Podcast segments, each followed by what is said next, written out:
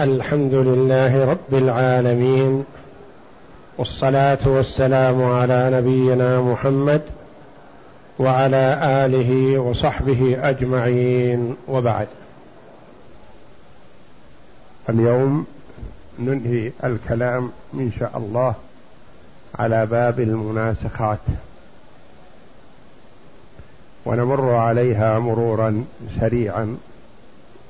عرفنا أن المناسخات اصطلاح الفرضيين هي أن يموت شخص وبعد وقبل قسمة تركته يموت أحد من الورثة. ثم هي ثلاث حالات. أن يكون ورثة الميت الأول هم بقية ورثة الميت الثاني ومن بعده. وهذه الحال تقسم المسألة على من بقي. يعني كأن يكون مثلا خمسة إخوة مات أحدهم. عن إخوته الأربعة. ثم مات الرابع عن إخوته الثلاثة. ثم مات الثالث عن إخوته الاثنين. فانحصر الميراث في اثنين. تقسم المال على الاثنين. وهذه تسمى اختصار المسائل. اختصرت. المسائل من مجموعة مسائل إلى مسألة واحدة. تقسم التركة على من بقي. أو يكون أب توفي وخلف عشرة أبناء. ثم مات أحدهم عن إخوته التسعة. ثم مات الآخر عن إخوته الثمانية. وهكذا حتى لم يبق إلا ثلاثة فتكون المسألة من ثلاثة. الحال الثانية أن يكون ورثة كل ميت لا يرثون غيره. ورثة الميت الأول معلومون ثم مات من ورثة الميت الأول واحد. له ورثة غير ورثة الميت الأول ثم مات ثان له ورثة غير ورثة الميت الأول والثاني وهكذا أن يكون كل ميت له ورثة لا يرثون غيره. وفي هذه الحال تصحح المسألة الأولى ثم تصحح المسائل التي بعدها قلت أو كثرت. ثم تنظر بين المسائل ما بعد الميت الأول. المسائل مسائل الأموات بعد الميت الأول تترك الميت الأول تعود إليه وتنظر إليها بنظرين النظر الأول بين سهام الميت ومسالته والنظر الثاني بين المسائل مع المسائل فيما بينها. وهذه مثل ما تقدم في باب الحساب التصحيح. النظر بين السهام والرؤوس ثم النظر بين الرؤوس بعضها مع بعض. هنا النظر بين السهام والمسائل ثم النظر بين المسائل بعضها مع بعض. وما تحصل من هذا النظر يكون كجزء السهم للمسألة الأولى. يضرب بالمسألة الأولى والناتج هو الجامعة للمسائل كلها سواء كانت المسائل اثنتين أو عشر. جامعتها واحدة وتصححها بالتسلسل واحدة تلو الأخرى ثم تنظر بينها حسب ما تقدم. والجامعة واحدة ثم تقول من له شيء من المسألة الأولى أخذه مضروبا فيما هو كجزء سهمها. ومن له شيء من ال... فإن كان حيا أخذه. وإن كان ميتا قسم على مسألته ولا بد أن ينقسم. ثم كل وارث منه يضرب نصيبه في ما تحصل من القسمة. هذه الحال الثانية من حالات المناسخات. الحال الثالثة من حالات المناسخات هي أن يكون ورثة الميت الثاني ومن بعده منهم من ورث من الأول ومنهم من لم يرث أو ورثوا واختلف إرثهم. فهي ليست متحدة وليست متباينة. المسألة الحالة الأولى متحدة. الحالة الثانية متباينة تباين كامل. الحالة الثالثة بين بين. وفي هذه الحال تصحح مسألة الميت الأول. ثم تصحح مسألة الميت الثاني. ثم تنظر بين سهمه ومسألته. والناتج ينظر بينه وبين أصل المسألة الأولى. والناتج يكون الجامعة للمسألتين فقط. ثم إن كان هناك مسألة ثالثة تستخرج له جامعة ثانية.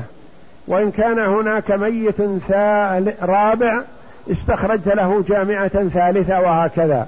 فتتعدد الجامعات بتعدد الأموات الميت الأول والثاني بجامعة واحدة ثم كلما وجد ميت أخذ له واستخرج له جامعة مستقلة.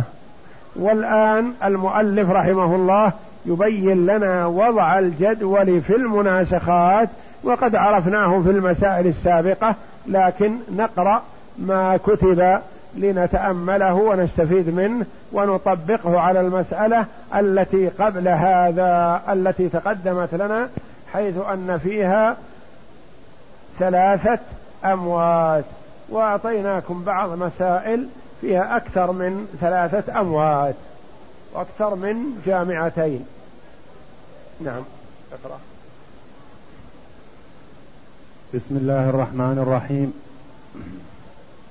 قال المؤلف رحمه الله وأما صفة وضع الجدول في المناسخات فكيفيته أن ترسم جدولا طولا بحسب الورثة بحسب الورثة. وطريقة المناسخات هذه طريقة فرضية واضحة وسهلة بإذن الله وقد تطول حساباتها لكن لو حسبها الإنسان إذا ابتلي بها مثلا وما أحسن طريقة المناسخات لا بأس أن يحسبها على المسائل حسب المسائل السابقة. مثلا يقسم تركة الميت الأول على ورثته الأموات والأحياء ثم يأخذ نصيب الميت هذا بيده ويقسمه على ورثته ويستريح.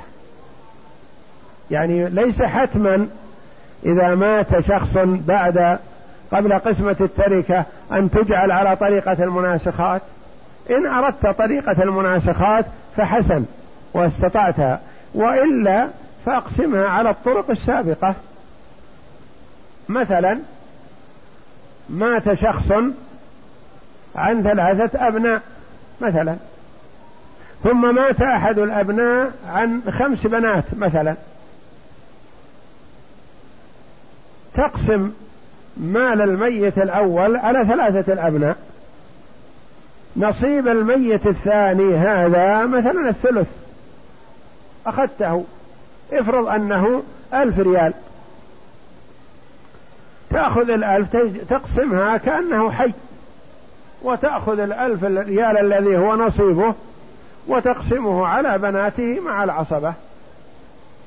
ولا ولست ملزما أن تجعل مسألة مناسخات تطول عليك. خذ نصيبه من الميراث واقسمه على ورثته. نصيب ألف ريال ورثته خمس مثلا بنات وهؤلاء الإخوة اللي شقيق منهم هو أقربهم. يأخذ الباقي تعصيب. البنات يأخذ الثلثين سواء كنا اثنتين أو عشر والباقي يأخذه أقرب عاصب يعني ليس حتما في مثل مسائل الأموات المتعددين أن تجريها على طريقة المناسخات. إن أجريتها فحسن وإن لم تجرها فأنت في حل. اقسمها على الطريقة التي تعرف الأولى ثم خذ نصيب الميت هذا واقسمه على ورثته حسب ميراثهم. نعم. وعرضا خمسة إن كان في المسألة ميتان فقط أو ثمانية إن كان ثلاثة أموات. وهكذا كلما زاد ميت تزيد ثلاثة جداول. وتعتبر الجامعة ثلاثة جداول لما؟ الميت الأول مثلا وضعت له الجدول الأول فيه الورثة. الجدول الثاني فيه نصيبهم. الميت الثاني تضع له ثلاثة جداول. الجدول الأول فيه ورثته. الجدول الثاني في أنصباهم. الجدول الثالث يكون الجامعة للمسألتين. وهكذا. أن ترسم جدولا جداول طولا بحسب نعم. الورثة. بحسب الورثة. الطول بحسب الورثة. قد يكون الورثة اثنان ثلاثة عشرة خمسة سبعة عشر وهكذا. فالطول بعدد الورثة. والعرض بعدد ما تحتاج إليه لأنك تحتاج للمسألة الأولى للورثة ولأنصباهم. ثم الميت الثاني الورثة وأنصباهم والجامعة للميتين. وهكذا كل ما زاد ميت تزيد له ثلاثة جداول. نعم. وتعتبر الجامعة للميتين بالنسبة إلى ما بعدها أولى وما بعدها ثانية وهكذا. كل جامعة بالنسبة لما بعدها. ففي الجدول الأول ورثة الميت الأول كل واحد في بيت وفي الجدول الثاني نصيب نصيب كل وارث بإزائه وترسم فوقه مصح المسألة الأولى. وفي الجدول الثالث تكتب تاء إزاء الميت على أنه مات وتكتب تحته في جدول متصل به ورثته كل واحد في بيت ثم تمد هذه البيوت في العرض إلى آخر الجدول إلى آخر الجدول إن كان ورثته غير ورثة الأول. وإن كان ورثة الأول أو بعضهم يرثه فانقله إلى الجدول الثالث الذي فيه الميت بصفته. يعني تعيد كتابته مرة ثانية مثل أم توفيت أم. في الجدول الثاني أصبحت جدة. في الجدول الأول زوج زوجة. في الجدول الثاني أصبحت مثلا أم الجدول الأول زوجة لأنه الميت الأب ومات عن زوجته وأبنائه. مات أحد الأبناء أصبحت الزوجة تلك أم فتضع مقابلها يعني بحسب وصفها. قد يكون زوج في المسألة الثانية ابن عم وهكذا. نعم. وإن كان ورث ورثة الميت أو بعضهم يرثه فانقله إلى الجدول الثالث الذي فيه الميت بصفته إن كان أخا أو ابنا أو أما ونحو ذلك. وإن لم يرث فاجعله إزاءه صفرا في البيت الثالث إلا إن كان لرسمه فائدة. كأن يكون حاجبا كأن يكون حاجبا لغيره فانقله إلى الثالث. وتكتب في الجدول الرابع نصيبة نصيب كل وارث من الميت الثاني بإزائه. وتكتب في قوسه مصح المسألة الثانية ثم تضع الجامعة في الجامعة في قوس الضلع الخامس.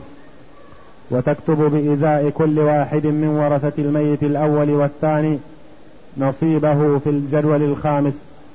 فإن وجدت نصيب الميت الثاني منقسما على مسألته فالجامعة هي مصح الأولى. انقلها إلى القوس الخامس ثم ثم ارسم فوق كل مصح جزء سهمه فجزء سهم الأولى في حال الانقسام واحد أبدا. وجزء المسألة الثانية ما يخرج من قسمة نصيب الميت الثاني على مسألته. وإن لم ينقسم سهامه على مسألته فإن كانت سهامه مباينة لمسألته فضع كل المسألة الثانية فوق قوس مصح الأولى فهي جزء سهمها. وضع فوق قوس مصح الثالث سهام الميت الثاني. وإن كانت موافقة فضع وفق الثانية فوق الأولى فهي جزء سهمها.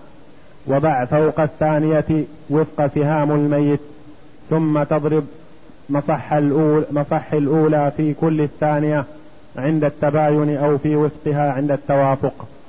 وتنقلها عند الانقسام فما حصل فهو لجامعة تضعها في قوس الجدول الخامس.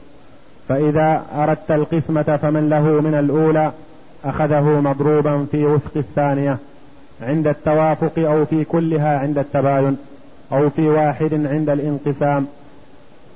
ومن له شيء أخذه مضروبا في كل سهام مورثه عند التباين له شيء من الثانية فمن له عندك في السطر الأول آخره فإذا أردت القسمة فمن له شيء من الأولى. شيء ساقطة هذه. أخذه مضروبا في وفق الثاني عند التوافق أو في كلها عند التباين أو في واحد عند القسام ومن له شيء من الثانية أخذه مضروبا في كل سهام مورثه عند التباين. ومن له شيء من الثانية هذه كلمة من الثانية ساقطة. نعم. ومن له شيء من الثانية أخذه مضروبا في كل سهام مورثه عند التباين أو في وفق أو في وفقه عند التوافق أو ما خرج من قسمة سهام الميت الثاني على مسألته عند الانقسام. وقد تقدم عدة أمثلة فلا حاجة إلى التمثيل والله الموفق. انظر التمثيل هو أقرب مثال مضى في الصفحة التي قبل هذا. الميت الأول مات عن زوجة وشقيقة وأخت لأم أخت لأب وأخت لأم وأم. هذا الجدول الأول. الجدول الثاني اللي فيه أنصباهم. أعطينا الزوجة لأن المسألة من اثني عشر. أعطينا الزوجة الربع ثلاثة. وأعطينا الشقيقة النصف ستة. وأعطينا الأخت لأب السدس تكملة الثلثين مع الأخت الشقيقة اثنان اثنين. وأعطينا الأخت لأم السدس لأنها صاحبة فرض مستقل اثنين. وأعطينا الأم السدس صاحبة فرض اثنين. عددنا الأعداد هذه إحنا قلنا من اثنى عشر فعددناها فإذا هي وصلت إلى خمسة عشر. فهذه تسمى باصطلاح الفرضيين كما تقدم لنا عائلة. يعني أصلها من اثني عشر وعالت إلى خمسة عشر. هذا الجدول الأول في اسم الورثة الجدول الثاني في أنصباهم الجدول الثالث فيه ماتت بحذاء الشقيقة. الشقيقة لها ورثة يبدأ ورثتها ما كان وارث من هذه المسألة السابقة كتب وزنه بتغيير لقبه. مثل عندك الأخت الشقيقة ماتت. مقابلها الأخت لأب هي في المسألة الثانية أخت لأب كذلك. لأن الميت الأول شقيقة وهذه لأب فهي في الثانية كذلك أصبحت كأن لأب. أخت لأم هي لأخت أم كذلك. الأم هي الأم كذلك. جاء معهم زيادة زوج. وإلا ما تغيرت أنصباهم لأن المسألة مسألة من ستة. ذيك مسألة من اثنى عشر ليكون فيها سدس وربع. وهذه ليس فيها ربع وإنما فيها نصف وأسداس فتكون من ستة. وعالت هذه الستة إلى ثمانية. فالجدول الثالث فيه ورثة الميت الثاني. الجدول الرابع في أنصباهم أنصبا ورثة الميت الثاني. الجدول الثالث الخامس فيه الجامعة. جامعة للمسألتين هذا ثم وجد ميت آخر وهو الأخت الأم التي هي في الأولى والثانية أم ماتت. ماتت عن أخت لأم في المسألة الأولى والثانية صارت بنت في المسألة الثالثة لأنها ورثت أختيها بكونها لأم. اللي ماتت الآن أمها صارت بنت. تغير لقبها واسمها من أخت لأم إلى بنت. ولهذه الأم لها زوج ولها أخت مستجدة فورث من ورثة الميت الأول والثاني بنت وورثها من غيرهم زوج وأخت. فجعلنا في الجدول السادس ورثة الميت الثالث ثم الجدول السابع أنصباهم ثم الجدول الثامن الجامعة الثانية.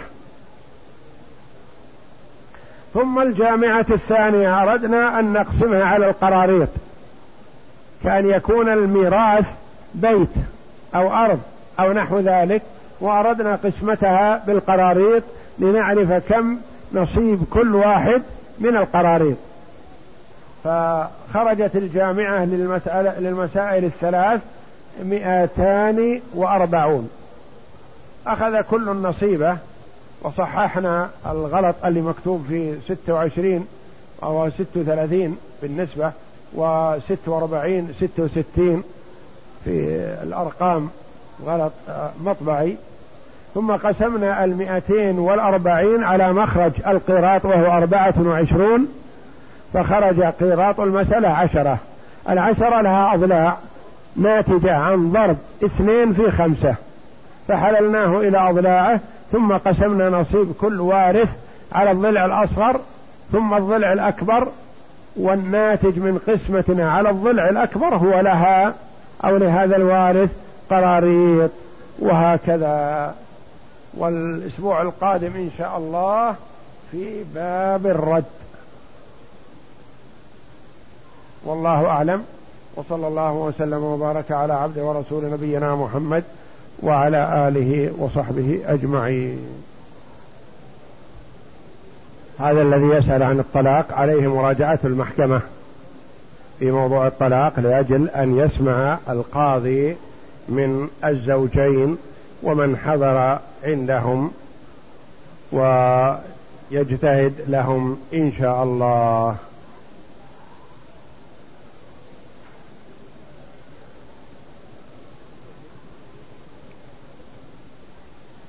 سائل يقول هل يجوز النذر بالثلث لابن الابن اولا لابن الابن ما يقال هذا نذر. هذا وصية. يجوز للرجل أن يوصي لغير وارث بالثلث فأقل. وما زاد عن الثلث يجوز إذا أجاز الورثة ذلك. ولا يجوز لوارث لا بالثلث ولا بأقل إلا بإجازة الورثة. والوصية لمن له حق مستحبة كأن يوصي الرجل مثلا لابن ابنه الذي مات أبوه في حياة أبيه مثلا. مثلا يكون الرجل له خمسة أولاد. أحد أولاده مات في حياته وخلف ذرية. فيحسن من الأب أن يوصي لولد ولد هؤلاء. يوصي لهم. يحسن استحسانا وليس بواجب كما يلزم بهذا بعض الجهات. يلزمون ويسمونها الوصية الواجبة. وهذا ليس بلازم ولا يجوز الإلزام به وإنما هو من باب الإحسان. إذا كان أولاد ولدك غير وارثين لأنه مات أبوهم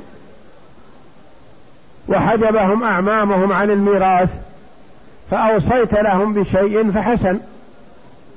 وأما أن يقال إنه يجب أن توصي لهم فلا. لأن الوجوب للورثة فقط. الوارث شرعا هو الذي لا يمنع. وأما ما عدا الورثة فلا يجوز الإلزام به وإنما هو من باب الاستحسان أن يوصي. ومتى تجب الوصية؟ إذا كان المرء عليه دين لأحد فيجب عليه أن يوصي به ولا يترك بل يوصي به براعة لذمته. فمثلا إذا كان الرجل مثلا له أولاد كما قلنا مثلا خمسة. كل الخمسة هؤلاء لهم أولاد. لكن واحد من الخمسة توفي في حياة أبيه.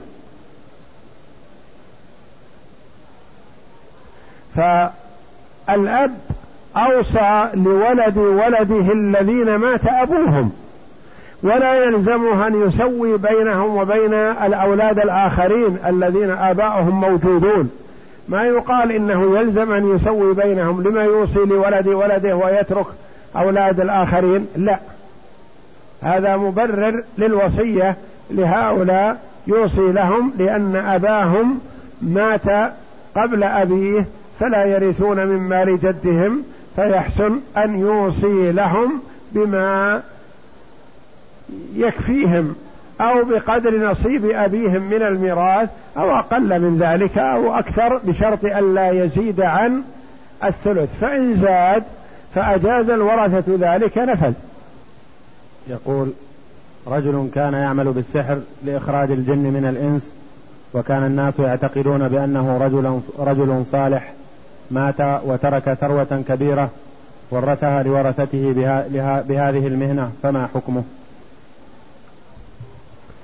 المال إذا انتقل للورثة فهو لهم. سواء اكتسبه المورث من حلال أو حرام لأن الانتقال هذا جبري. الرجل مثلا أراد أن يتنزه عن هذا المال لأنه اجتمع من حرام من حقه أن يتبرع منه أن يتخلى عنه أن يقدمه في طريق من طرق الخير لا بأس. لكن نصيب القاصر الولد أو البنت الذي دون البلوغ له ولا يتبرى به. حتى لو تنازل عموم الورثة قالوا مثلا هذا مورثنا جمعه من طرق حرام فنحن لا نريده. فنقول نعم أنتم يا الكبار من حقكم أن تتبرعوا به وتتنازلوا عنه تتخلوا عنه. ما تريدونه لكن الصغار لهم حقهم. إذا كبروا وأرادوا أن يتنازلوا أو يتبرعوا نعم. ولا فهو ينتقل ولهذا يقال المرء إذا جمع المال من الحرام فله غرمه وللوارث غنمه. الوارث يتبسط به لأنه مال ورثه حلال له. والحساب والعقاب والشدة على من جناه وجمعه من مال حرام. فليحذر المسلم أن يخلف لورثته مالا حراما ينال عقابه في الدعر الآخرة وهو لا يستفيد منه ويكون الغنم للوارث من بعده.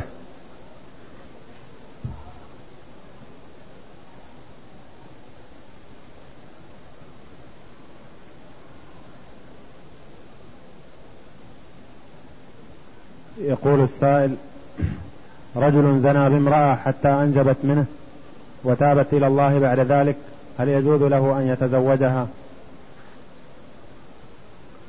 زنى بامرأة وأنجبت منه هل يجوز أن يتزوجها بعدما تاب؟ محل خلاف بين العلماء رحمهم الله. بعض العلماء يقول لا يجوز. ولا ينبغي أن يقدم على هذا. لأن كل يتذكر ما حصل بينهم. ثم عند أقل شيء يكون الرجل يشك. ويتهم زوجته لأنه يعرف أنها مكنته من نفسها وهي حرام عليه. وهي كذلك لا تثق به. إذا غاب عنها ما وثقت به لأنها تعرف أنه أتاها وزنى بها وهي أجنبية منه فلا تثق به أن يزني بغيرها وأن يستمر على هذا الفعل. حتى وإن أظهر التوبة. بعض العلماء رحمهم الله يقول ما دام أنها ظهرت التوبة جلية وواضح أنهما تابا فالزواج من حيث هو جائز وحلال والحرام لا يمنع من الحلال. جنايتهم السابقة على ما حصلت ولا تمنع من الزواج الشرعي الحلال. والأولى هو أن لا يتزوجها لأنه لا يثق بها وهي لا تثق به يقول عدم حضور صلاة الجماعة والصلاة في البيت بدون عذر هل توجد له عقوبة؟ وما حكم من يفعل ذلك؟ مع ذكر الدليل. صلاة الجماعة واجبة. ويحرم على المسلم أن يتخلف عن صلاة الجماعة إلا من عذر. كأن يكون مريض أو يكون خائف أو لديه عذر يبيح له ذلك أن يكون يمرض مريضا ويخشى عليه ونحو ذلك. وأما بدون عذر فيحرم هذا ومن فعل هذا يستحق أن يستتاب. ويعذر ويؤدب حتى يتوب إلى الله جل وعلا. والنبي صلى الله عليه وسلم هم بتحريق المتخلفين عن صلاة الجماعة بيوتهم بالنار. وهذا دليل على تحريم التخلف حرمة التخلف عن صلاة الجماعة. وأن من تخلف يستحق العقوبة أقسى عقوبة. والنبي عليه الصلاة والسلام لا يهم بهذا الفعل إلا أن صاحبه يستحق. وورد في الحديث لولا ما في البيوت من النساء والذرية لفعلت. فمثل هذا يستتاب فإن تاب فبها ونعمت والحمد لله وإن لم يتب فيعزر ويحبس ويضرب ولو وصل الأمر إلى حد القتل لأن تحريق الناس بيوتهم بالنار قتل لهم. والنبي هم بهذا. فإذا رأى الحاكم أن من المصلحة قتل مثل هذا الذي يدعو إلى هذا الفعل والخصلة المحرمة والتهاون بالصلاة رأى قتله فله ذلك لأن التعزير مرده إلى الحاكم. وإلا فهو لا يقال عنه أنه كافر. حتى لو قتل فهو يرثه أقاربه المسلمون ويغسل ويصلى عليه ويدفن في مقابر المسلمين. يقول السائل نقرأ في بعض الكتب أن لا وصية لوارث إلا إذا إلا إذا أجازه الورثة فهل هذا الكلام صحيح؟ نعم هذا الكلام صحيح لا وصية لوارث. لا وصية إن الله هذا في الحديث إن الله أعطى كل ذي حق حقه فلا وصية لوارث. لكن هو لا يجوز هذا لكن إذا أجاز ذلك الورثة جاز لأنهم أعطوه من حقهم. وهل هو يرثه بالوصية أو بالتبرع منهم؟ محل خلاف بين العلماء رحمهم الله. فإذا أجاز الورثة ذلك جاز. مثلا كأن يكون المرء أوصى لأحد بنيه ببيت مثلا. وهذا الابن ورث من أبيه. فلا يجوز أن يعطى هذا البيت إلا بعد إذن من الورثة.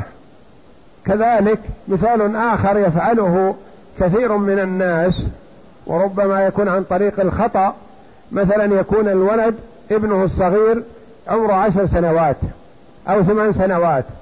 يقول يعطى فلان زيد مثلا أو يحتجز له خمسون ألف ريال لتزويجه. هذه وصية لوارث وهذه لا تجوز. هو في ظنه وزعمه يقول إنه زوج أولاده وهذا الولد صغير ما زوجه فأحب أن يوصي له بخمسين ألف لتزويجه. نقول لا هذا لا يجوز لأن التزويج مثل النفقة. الولد كبر وبلغ وفي حاجة إلى الزواج ما عنده ما يتزوج به يزوجه أبوه. الولد الثاني الصغير ابن عشر سنوات ما يزوج عادة. فلا يوصي له أبوه بخمسين ألف مثل ما زوج أخاه. لا. من إن بلغ سن الزواج والأب موجود زوجه وإن مات الأب والابن لا يزال صغير فلا يوصى له. ولا يجب التسوية بين الصغير والكبير في نفقة الزواج. كما لا يجب التسوية بين الذكر والأنثى مثلا. الولد أنت تزوجه بخمسين ألف أو أكثر. البنت ما تحتاج منك شيء لأنه يدفع لها مهر. فهي تكاليف زواجها من مهرها. ما يلزمك أن تقول إني دفعت للولد لزواجه مثلا خمسين ألف أدفع للبنت لزواجها خمسة وعشرين ألف؟ لا. ما يلزمك. إن كان على سبيل التبرع وهي في حاجة إلى هذا فحسن. لكن البنت جرت العادة أنه يدفع لها المهر فليست بحاجة إلى أن يدفع لها أبوها. وكما قلنا نفقة الزواج مثل نفقة العادية مثلا. فأنت مثلا تنفق على أولادك حسب مستواهم وحسب حاجتهم. هذا رضيع ابن سنة أو أقل مثلا في حاجة نفقاته في الشهر خمسين ريال مئة ريال مثلا حليب أو نحوه وكذا. بينما الولد الكبير مثلا في حاجة إلى نفقة في حاجة إلى آه، نفقة دراسة نفقة كذا نفقة تنقلات إلى آخره. كذلك بحسبه. ولا تقول إني أنفقت على الولد الكبير في الشهر خمسمائة ريال لازم أسجل الولد الصغير في كل شهر خمسمائة ريال مثل أخيه. لا. إن هذه نفقة وهذا نفقة بحسب كل بحسبه. وكذلك الزواج فهو من باب النفقة وليس من باب الادخار. نعم إذا أعطيت الكبير أرضا ليستقرض عليها أو ليبني عليها فيجب أن تعطي الصغير مثله لأن هذه خارج عن النفقة هذه تمول. فلا يجوز لك أن تعطي الكبير وتحرم الصغير. لا يجوز أن تعطي الذكور وتحرم الإناث لأن هذا مما يتمول. فما يتمول يجب على الأب أن يعدل ويسوي بين الأولاد.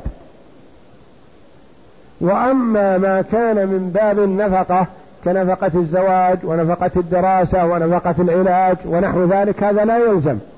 هذا مريض مثلا وأنت احتجت إلى الإنفاق عليه ربما تكون أنفقت عليه مئة ألف أو أكثر من ذلك. ما تقول أعطي إخوانه الآخرين على مئة ألف مثله لأن أنفقت على علاجه كذا لا هذا ما يلزم. لأن هذا مما يلزم من باب الإنفاق ولا يلزم التسوية فيه وإنما كل ولد بحسب حاله. فيخطئ كثير من الناس مثلا يوصي لولده الصغير بنفقة زواج وهذا غير صحيح.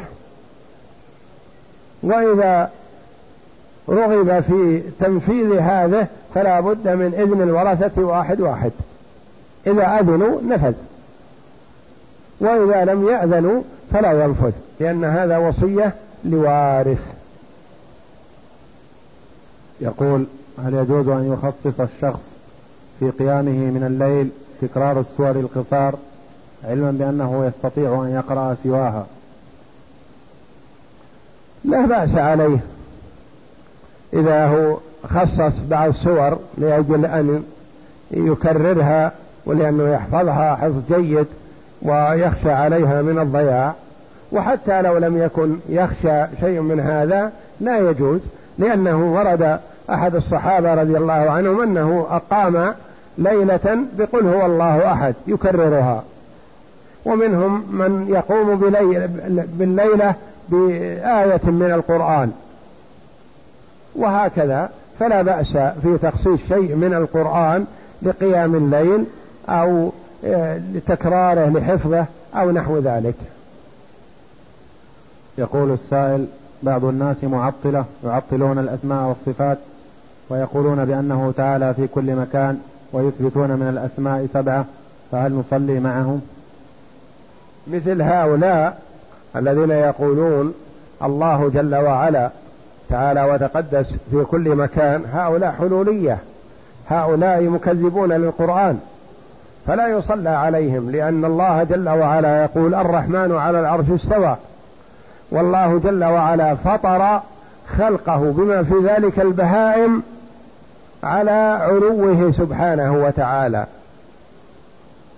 فقد نقل بعض الأئمة على أن البهيمة إذا حجبها الطلق وتأثرت ولادتها رؤيت ترفع رأسها فوق تستغيث بالله. فالله جل وعلا فطر الخلق بما في ذلك البهائم على أنه جل وعلا في العلو الرحمن على العرش استوى وذلك مكرر في القرآن بسبعة مواضع. فمن أنكر علو الله جل وعلا فقد كفر بالله العظيم ومثل هذا لا يصلى عليه. فهؤلاء المعطلة والعياذ بالله لا ينزهون الله عن أي مكان. ويقول قائلهم تقول سبحان ربي الأعلى أو تقول سبحان ربي الأسفل. تعالى الله وتقدس عما يقولون علوا كبيرا. ولا ينزهون منه حتى أماكن قضاء الحاجة. تعالى الله عما يقولون علوا كبيرا. وهذا كفر وضلال. هذا الذي يقول إن صاحب العمل يمنعنا من الصلاة بالمسجد والمسجد قريب منا ويأمرنا بأن نصلي في مكان عملنا. هذا لا يجوز وهو يحرم عليه ولا يبارك له في عمله. لأن حق الله جل وعلا مقدم على كل حق وهم أجراء صحيح ويعملون لهذا الرجل لكن حق الله مستثنى. فالمسلم معروف أنه يصلي معروف أنه يصوم فيحرم منعه مما أمره الله جل وعلا به. ولا يجوز لهم طاعته. لا يجوز للعامل أن يطيع صاحب العمل في معصية الله جل وعلا. لأن النبي صلى الله عليه وسلم يقول لا طاعة لمخلوق في معصية الخالق. اللهم إذا كان هذا العمل تركه فيه ضرر ممكن أن يكون على سبيل التناوب ونحو ذلك بأن يعالج الأمر بالرجوع إلى أحد الفقهاء والعلماء وطلبة العلم ليبين لهم ما يجوز وما لا يجوز. لأن الشريعة الإسلامية لا تتعارض مع المصالح والحمد لله. فإذا كان الإنسان مثلا لمصلحة تخلفه فله أن يتخلف كما تقدم لنا في الأعذار. مثال إنسان مثلا عند مريض ويخشى عليه إن أبعد عنه من الموت أو الضرر فيجلس عند مريضه ولا حرج. فيه معدات وآلات ومكائن تعمل. لو توقفت مثلا لا تضرر أناس آخرون فالمناوب في استلامها مثلا يبقى فإذا جاء رفقته صلى. وهكذا. وينبغي للمتخلف أن لا يتخلف عن صلاة الجماعة ولا يحرم نفسه من الجماعة. يطلب من أحد إخوانه أن يتصدق عليه ليدرك فضيلة الجماعة. فمثلا إذا كان الأمر يحتاج إلى حراسة مثلا ذهب زملاؤه للصلاة وبقي حارس عادوا سيصلي. فلا يصلي وحده يطلب من أحد إخوانه أن يصلي معه لينال بهذا فضيلة الجماعة. لأن النبي صلى الله عليه وسلم لما دخل رجل وقد فاتته الجماعة قال عليه الصلاة والسلام من يتصدق على هذا؟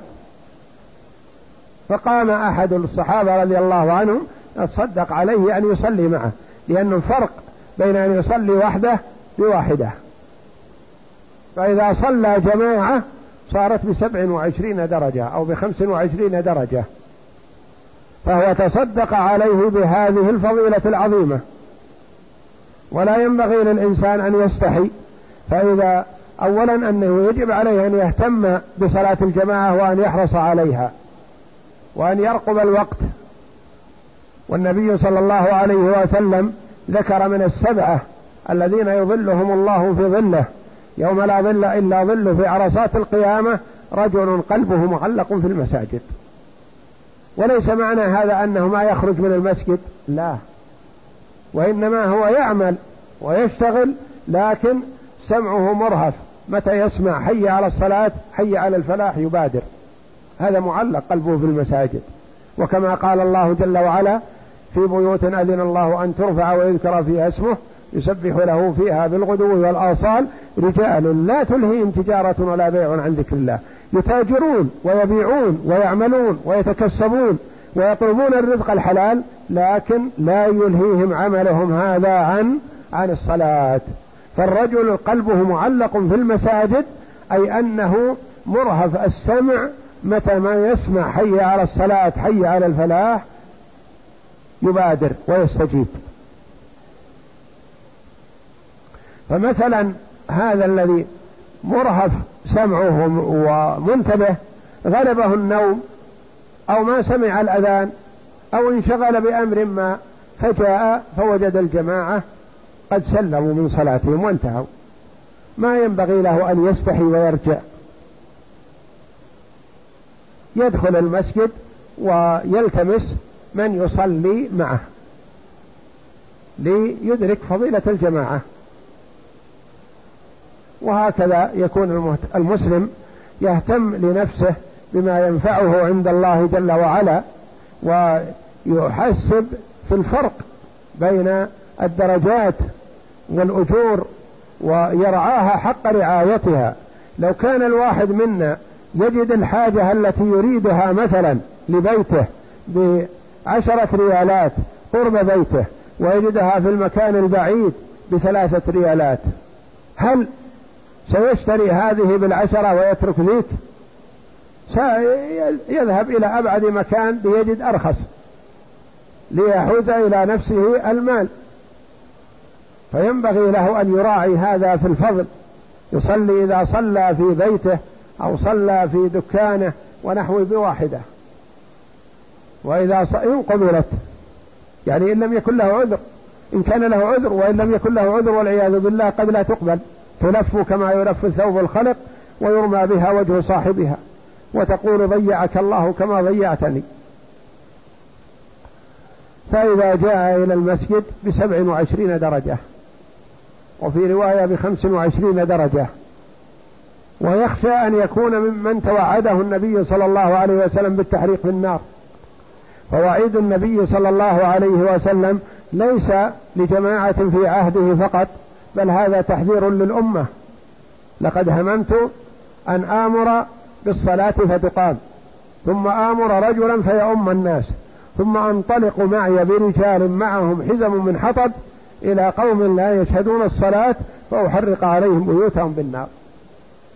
وفي رواية لولا ما في البيوت من النساء والذرية لفعلت. فكيف يرضى الإنسان لنفسه أن يكون متوعد بهذا الوعيد يتخلف عن صلاة الجماعة. وكيف يرضى المؤمن لنفسه أن يكون فيه صفة من صفات المنافقين؟ أثقل الصلاة على المنافقين صلاة العشاء وصلاة الفجر. ولو يعلمون ما فيهما من الأجر لأتوهما ولو حظوا فالمنافق يتخلف عن صلاة العشاء وصلاة الفجر لأن وقت صلاة العشاء وقت الاستئناس مع الأهل. ووقت صلاة الفجر النوم. ثم ليس هناك وازع ليس في الإيمان رغبة في الخير ومن ناحية مراءاة الناس تختفي في الصدر الأول لأنهم يصلون في الظلام. فما يعرف هل يصلي ولا ما يصلي. بخلاف الوقت الحاضر الآن فالليل مثل النهار بما أنعم الله جل وعلا به من هذه الوسائل والحمد لله. فليحذر المسلم أن يكون فيه صفة من صفات المنافقين بتخلفه عن صلاة الجماعة. ويقول عبد الله بن مسعود رضي الله عنه لقد رأيتنا وما يتخلف عنها عن صلاة الجماعة إلا منافق معلوم النفاق. يعني يعرف الصحابة أن هذا منافق لأنه يكثر التخلف عن صلاة الجماعة والعياذ بالله.